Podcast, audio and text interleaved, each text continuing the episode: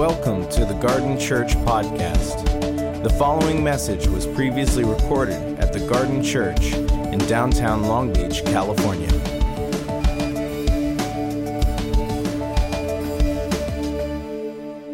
So I, I've been I've been praying for you the last couple of days. Not a ton, if I'm honest, but I have been. I, I got a lot going on, okay? Um, but I have, okay? The point is I have. And uh, and when I pray specifically for this morning and what's going to take place in the next few minutes, um, it's like everything I want to communicate this morning, everything I want to get across to you, I can't. Okay, when I look in Scripture, okay, it's not like I came here and I want to teach you, um, multi, you know, geometry. Okay, I I could do that with my mind to most of your minds. I could explain geometry, right? I, I mean, I probably can't, but you you know what I mean. I like if. Let's say multiplication. I could explain, like, okay, how to multiply. I might be able to figure out long division, but, you know, I I could communicate that, you know, like a teacher in a classroom. But what Scripture says is there's, there's a, what I want to communicate, Ephesians says, is beyond knowledge. It surpasses, the Bible says, it surpasses. He, he, that's why Paul's on his knees and he's praying to God. I want them to know the love of Christ that surpasses knowledge. It's beyond knowing. He's on his knees because he's going, I want to communicate this to them, but it goes beyond like one person reasoning to another person. It surpasses knowledge. It's not something you just transfer from a chalkboard into your mind. And and I was just thinking about everything I want for you, okay? Because I've known God for like thirty-five years. And and it just gets better and better and better. And it's like, gosh, I want that, but I can't teach it. I can't make that happen. So I've been praying for you and... uh And I ask you, even as I'm speaking, for your own sake, be praying for me that God would communicate through me to you. Because you didn't come here to have some guy fly in and try to talk you into something. That's not why you showed up. You showed up because you wanted to experience something that's beyond human reasoning, right? And beyond a, a speaker coming and, and talking you into something and making you feel guilty. That's not why we're here. It's like, I want to experience God. You know, and, and it used to be in my younger years where I would be excited just to get in front of a crowd, just to give a message and have people say, oh, good job. You know, or have people leave going, oh, I'm really convicted by that. And and I seriously used to get excited about that. And go, wow, that was cool, and jump back on a plane, and I did it. And uh, even when people, and I'd get this a lot when I was younger, they'd be like, I still get it some, but like, uh, oh, I felt so guilty after that message. You know, and I'd be like, good. You know, like you were listening, I, you know, I impacted you, you leave feeling terrible about yourself. And uh, I seriously would feel like, okay, I did my job. And and as I was praying about this specific gathering and the topic I've been given, which was, uh, uh, you know, generosity having to do with Advent, I thought, man, it used to be that I'd be happy to give a message on giving and have people leave going, yeah, I don't give enough. I'm going to give a little more. And I'm just like, that is so not what I want. Like, and if this is done well, my hope is no one, not a single person leaves feeling guilty, but that some people do leave feeling envious and that some people would leave where there's a lasting life change. Okay? And this doesn't happen through, okay, I've been speaking for, for thirty years, and there were many times when people would weep, make decisions, and it would last five, ten years, and then you start to realize it, it, there's an ending point to those things because it didn't come from inside. It was someone externally talking you into something, and then people externally keeping you to that commitment. And the moment that safety was taken away and you're by yourself, you walk away. But what I'm praying for this morning is that there's this interaction that, that isn't about me, that it's between you and God, that God does something at the core of your being to where you, you, you can't walk away from it. And you don't need a bunch of people surrounding you, forcing you to, to, to stay on this path, but something changes inside of you to where you, see, that's what happened to me. Man, when I was young, it's it's like something happened inside. My friends, they all went their different directions, but something happened to me inside it, and I couldn't change that. I couldn't walk away from it even if I wanted to. You see, the Bible talks about fruit that lasts. Not last for five years, ten years, and then goes a different direction. Not last until, you know, Garden Church, you know, gets kicked out of their school or whatever. You know, it's it's that's not what we're excited about. It's about something that could change in your heart, and it remains. It has remained in me since I was in high school. In fact, yesterday, I just did a funeral yesterday for a friend, a high school friend of mine. Her husband passed away, and to see a couple, just a couple of people from back in those high school days, just a handful, where we're like, wow, it was real to you, huh? Because it's been thirty-five years since I've seen you. And that change, what we experienced as teenagers, still lasts, and it's better, and it's sweeter, and it's more amazing. But it's just a few of us. The rest, there were hundreds that would come and listen and do this and that and externally even change some of their behavior. But what we want is what lasts. And the older you get, uh, the more you just go, I'm done with the, oh, that was, I, I want to see ongoing, something that's from God, something that is internal. See, in First John, First John chapter three, I just want to read some verses to you. First John three, starting in verse six. Okay, this is the Bible now, the Word of God. So let's revere these words. God says, "No one who abides in him keeps on sinning. And no one who keeps on sinning has either seen him or knows him. Little children, let no one deceive you. Whoever practices righteousness is righteous as he is righteous. Whoever makes a practice of sinning is of the devil, for the devil has been sinning from the beginning. The reason the Son of God appeared was to destroy the works of the devil. No one born of God makes a practice of sinning, for God's seed abides in him. And he cannot keep on sinning because he's been born of God. By this it is evident who are the children of God and who are the children of the devil. Whoever does not practice righteousness is not of God, nor is the one who does not love his brother." Those are strong words, right? I, I mean, it's just scripture, though. You take it home, read it, see if I'm making anything up. We've got to stop just listening to what people say and just, just read this book. I mean, this book is powerful.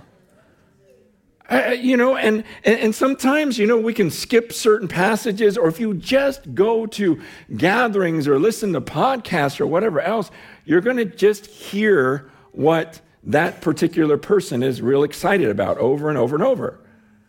But if you're a person who's reading through the Bible, you know, and that's why in our churches, like we, everyone reads through the entire Bible every year.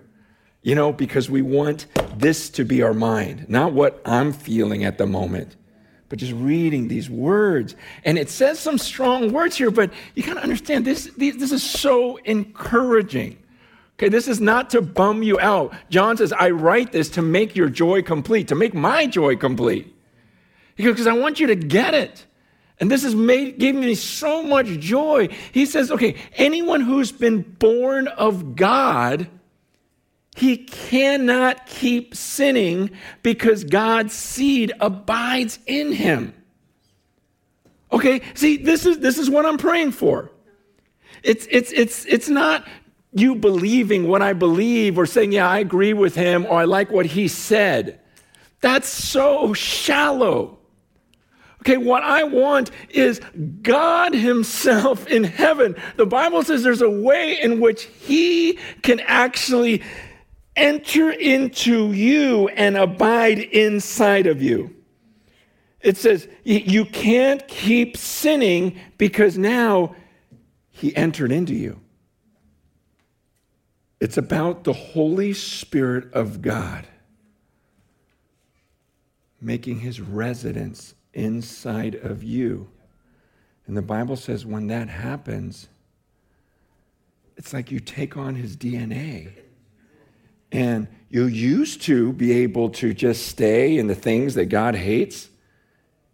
But now it's like he's in you and there's this war going on where, man, I, I felt it like, like, man, when I became a believer, there were just certain things that, that still attracted me that I used to just walk in.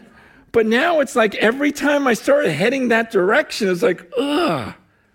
This isn't fun to me anymore.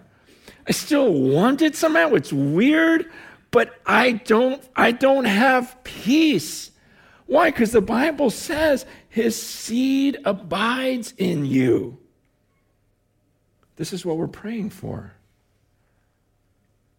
See, it, what, what scares me in a lot of like church circles nowadays is I don't see a lot going on inside of people. You know, like a, about a month ago, I was in, in Texas at the Texas Speedway doing another big Christian event. And as I'm praying for that one, I prayed for them more. Uh, it, I had this picture in my head of like them all being in like a giant swimming pool, like if this was a swimming pool, and everyone was wearing a life jacket. And so I looked at this crowd and I'm like, I can't tell who can swim and who can't because everyone's propped up by something external. And I wish I could just take those life jackets off to see who had it in them to be able to swim. When I read about the Holy Spirit of God, it talks about when God's Spirit enters into you, how suddenly you from the inside, the Spirit in you now starts crying, Abba, Father. Like you start wanting him, like, God, somehow I know that you love me. And I don't need everyone around me begging me, you gotta, you gotta know God, you've gotta read the Bible, you've gotta pray to him, you, you've gotta, you've got to, got to, got to, and talk me into something. It's like, no, everything inside of me actually wants this. I actually love him. I actually care about what he thinks of me right now. I, I want his applause and his pleasure far more than yours. Like it's a real thing from inside of me. And in the same way, he says, when his seed enters into you, you can't keep sinning. He says, it's like you become a slave to righteousness, Romans says. He says you used to be a slave to sin, like you couldn't control yourself. Whatever looked good, you, you just had to go after it. But then once his seed enters into you, it's like a new desire. And you spend the rest of your life like putting to death that old you. And it's a process. I'm not saying like I'm sinless now. I'm just saying that whenever I do sin, it's like, this isn't me. I got to get out of this. I got to. That's why he says whoever can just stay in their sin, they don't know God. God's not in there. You're, if his seed abides in you, he says you just can't keep going on. See, that's why. Okay, if you look a few verses later at First John three sixteen, he says, by this we know love. He laid down his life for us, and we ought to lay down our lives for the brothers. But if anyone has the world's goods and sees his brother in need, yet closes his heart against him, how does God's love abide in him? You see what he's saying there? In context of what he just said about God's seed abiding in you, he says, if God's seed abides in you, and you're walking around and you see your brother in need, and you could help him, but you just, you choose not to. You just close your heart. He goes, how could God's love be abiding in you? A person with the D N A of God doesn't walk by that kind of need. That's why for some of us who have the Spirit of God, it's it's not even like we're trying to be generous. It's just, it, it just becomes more and more who we are. It's like a natural thing. When I heard that couple, I'm sorry, I forgot their name, you know, but up here, you know, in South Africa, and I mean, I hear about the need, and I don't even know them. I, I don't know, uh, you know, I'm not from your, your church or whatever. Just my initial reaction is, I want to do something. I want, I want to help them. I'm going to figure it out. I'm going to, you know, it's just, you, it's it's like this natural, I wasn't trying to. I was like, oh, God, come on, make me feel guilty, so I give him some money. It's just like you want to. It's, it's, it's see, it's, it becomes, this is the thing, is it's a gift. It's a gift. It's a gift of the Holy Spirit, and the result is the generosity. This isn't a rah-rah, come on, let's be more generous people. It's like, man, I want you to experience God. This is, he goes, this is how we know love. He laid down his life for us. This is the D N A that was put in us who are believers. The D N A of Jesus Christ, who laid down not just his possessions, but he laid down his life for us. And now we're saying, yeah, and he is in me. And he's like, okay, well then how come this is weird? You have his D N A, and yet you can just walk by needs and it doesn't phase you? And John's saying, wait, you have his seed inside of you, and yet you can just keep continuing in all the things that he hates? He's going, I don't think you know him. How could the love of Christ abide in you? It's like I, I tell my, my, my daughter, one of my daughters, she'll be here at the next service because she, she goes to school nearby. Um, when she was born, I was I was actually sad because I looked at her and she looked so much like me. And I was like, oh man, me as a girl, this is, this is gonna get crazy, you know? And I was just sad, you know, and because I love her, and I wanted her to look like her, you know, her mom. And and then I remember even when she was young, you know, five, six, seven people would say, you look so much like your dad. And she would literally, this is not exaggeration, she would burst into tears. She just would.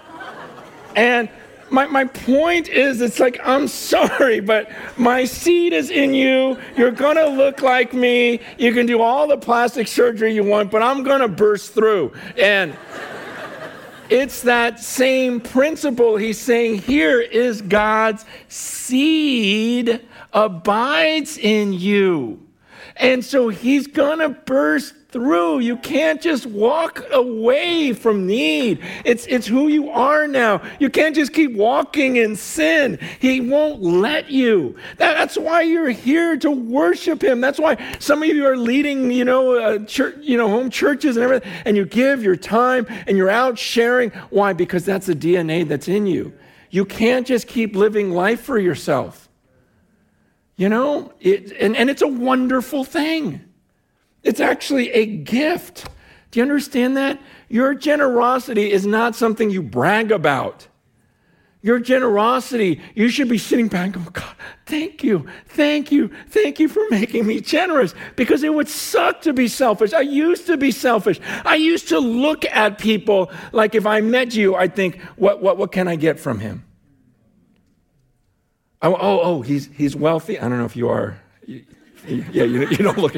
Okay, but if I, if you were and I knew it, no, this is the way I used to think is, I wonder what I can get from him, you know? Or if you, you know, if you worked at wherever, I, I don't even care, the bowling alley, I think, oh, I wonder if I can get free games. Or, you, you know, it's just, you look at people as opportunities, and it's a miserable way to live.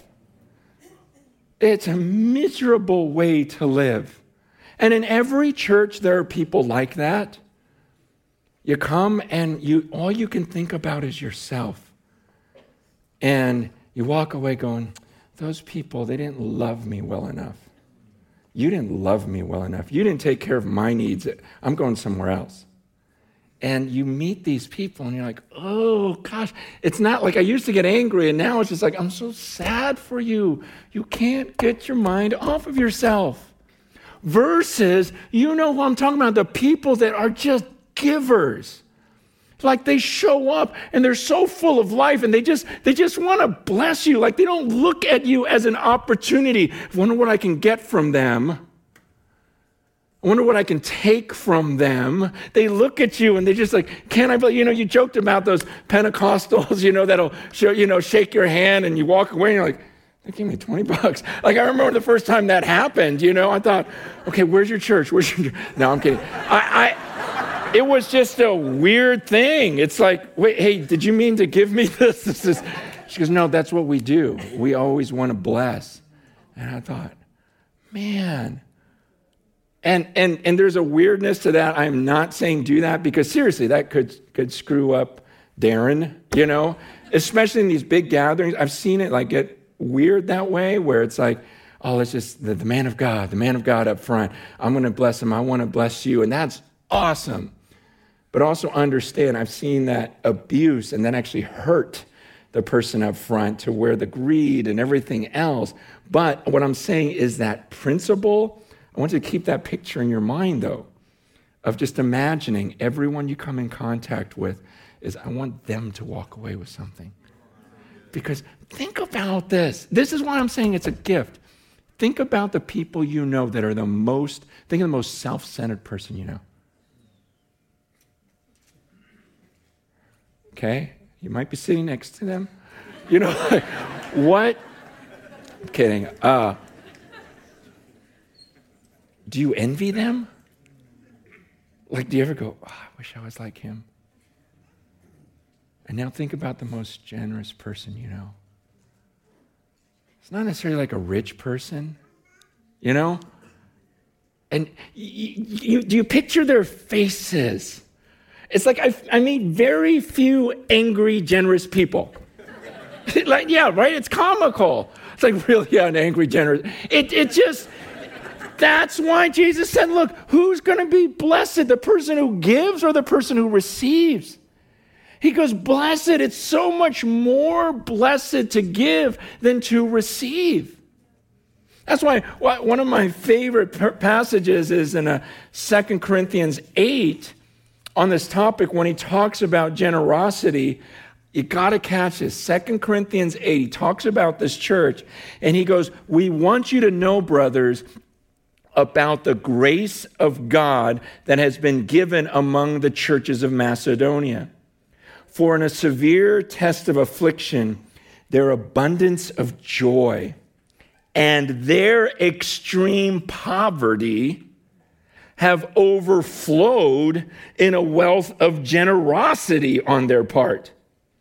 For they gave according to their means, as I can testify, and beyond their means of their own accord, begging us earnestly for the favor of taking part in the relief of the saints. He goes, I gotta tell you about this church.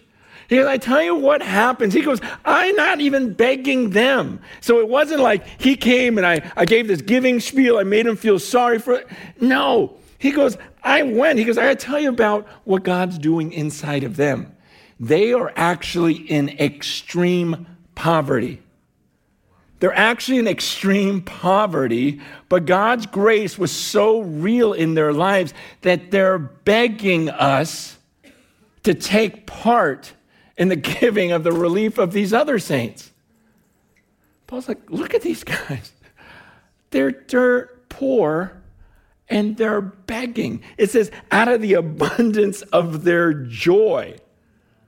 Again, these givers are like, come on, come on, just let me, I know I don't have a lot, but please, can I just, I just want a piece of that. I just want a piece of helping these other people. It's just who I am. Can you just picture these poor people begging to give? And the point is that I'm making here is that first verse that he says, we want you to know, brothers, about the grace of God, not the grace of these people, the grace of God that has been given among the churches of Macedonia. He goes, I want you to know about how God blessed a group of people. How did he bless them? He blessed them with generosity. God made them that way, to the point where they had so much joy in him that they're begging us. Like the Holy Spirit was so real in them that even though they had nothing, they're begging for an opportunity to give out of their joy. I didn't have to talk them into any. This is just a gift. God gave them this gift. This is this was the grace of God. So this is what I've been praying for you. It's God, I, your grace. Because something I wrote down yesterday as I was thinking about you guys and praying for you is I realized that true generosity is a byproduct of knowing the value of God. See, when you realize what you have in Christ, like the treasure, like when you get you've got to be kidding me. The creator of the earth that's keeping us all alive right now. He loves me. He's forgiven me. He has this eternity for me. He says, one day I'm going to see him and he's just going to welcome me. And he's going to, Jesus is going to proclaim my name before the Father and the holy angels. And he's going to write his name on me. He's going to make me a pillar. He's, like all of this stuff. I don't even have a category for this. I was reading through Revelation and it was talking about the one who overcomes, you know, the, the lukewarm church. He goes, I'm going to give him the right to sit on my throne with me.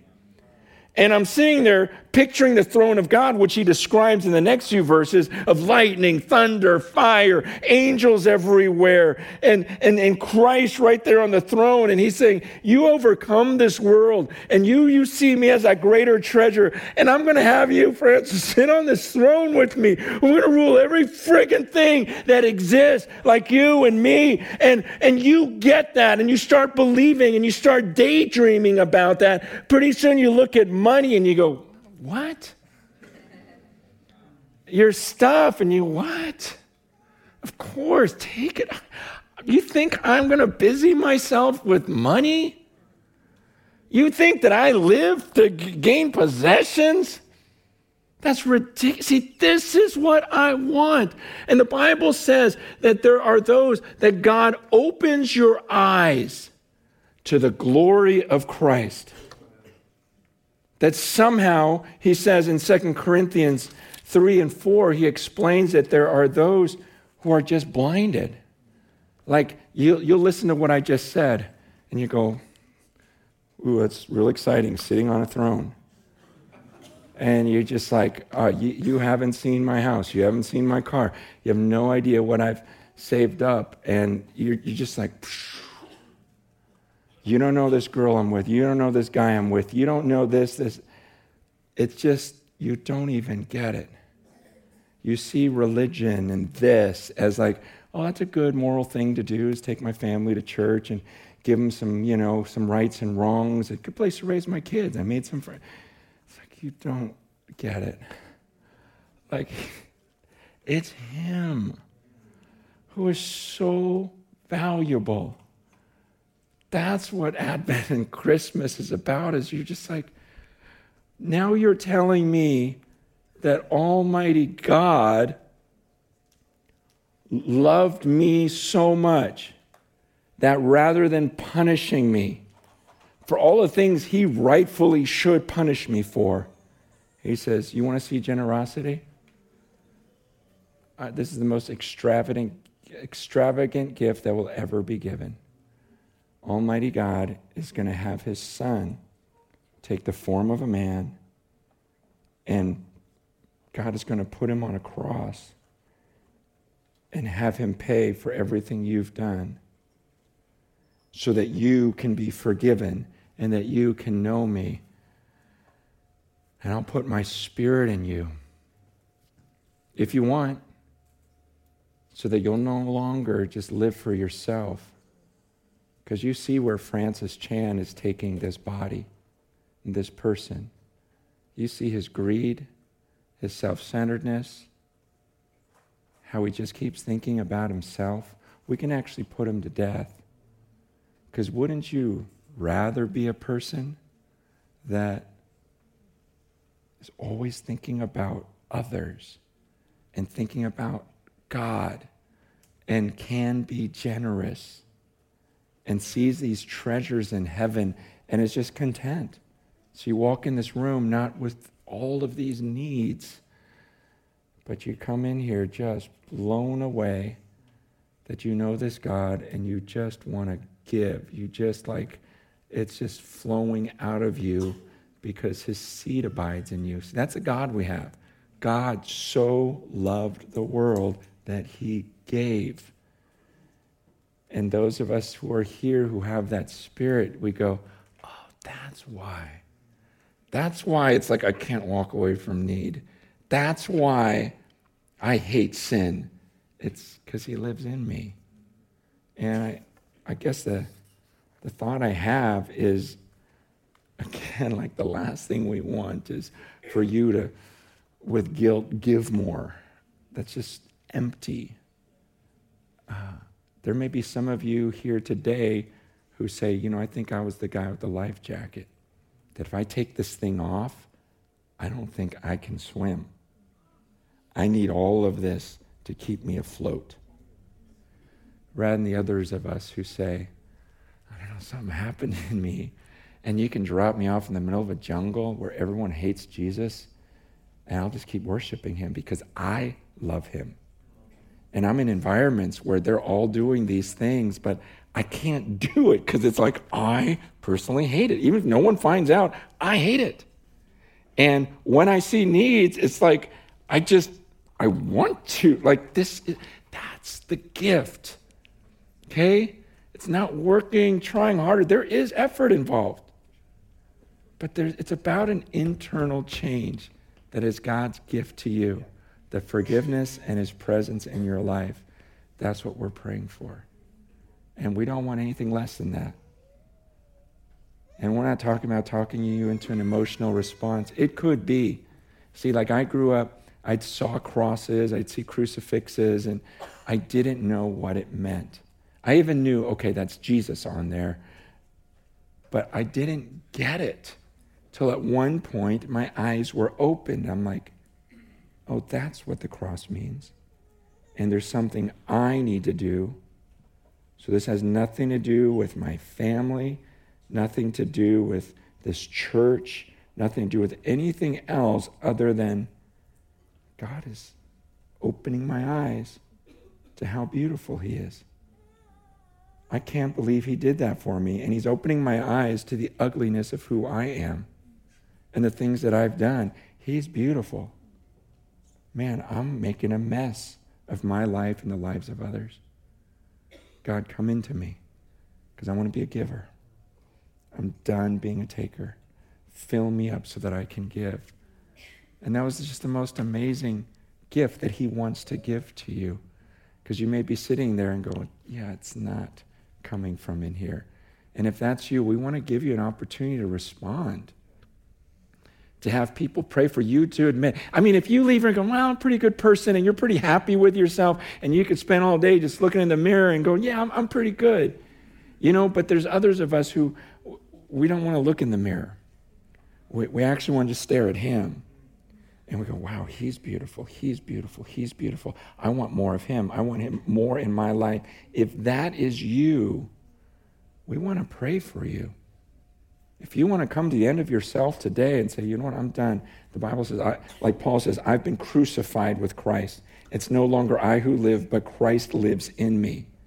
Paul says, I know the old me in the flesh, just doing everything that, that you know that was offensive to God. He goes, I, I want a new me. Let's and all that other stuff that I was so proud of, he goes, it's all dung to me. Literally, it's crap to me. All the things I used to be proud of.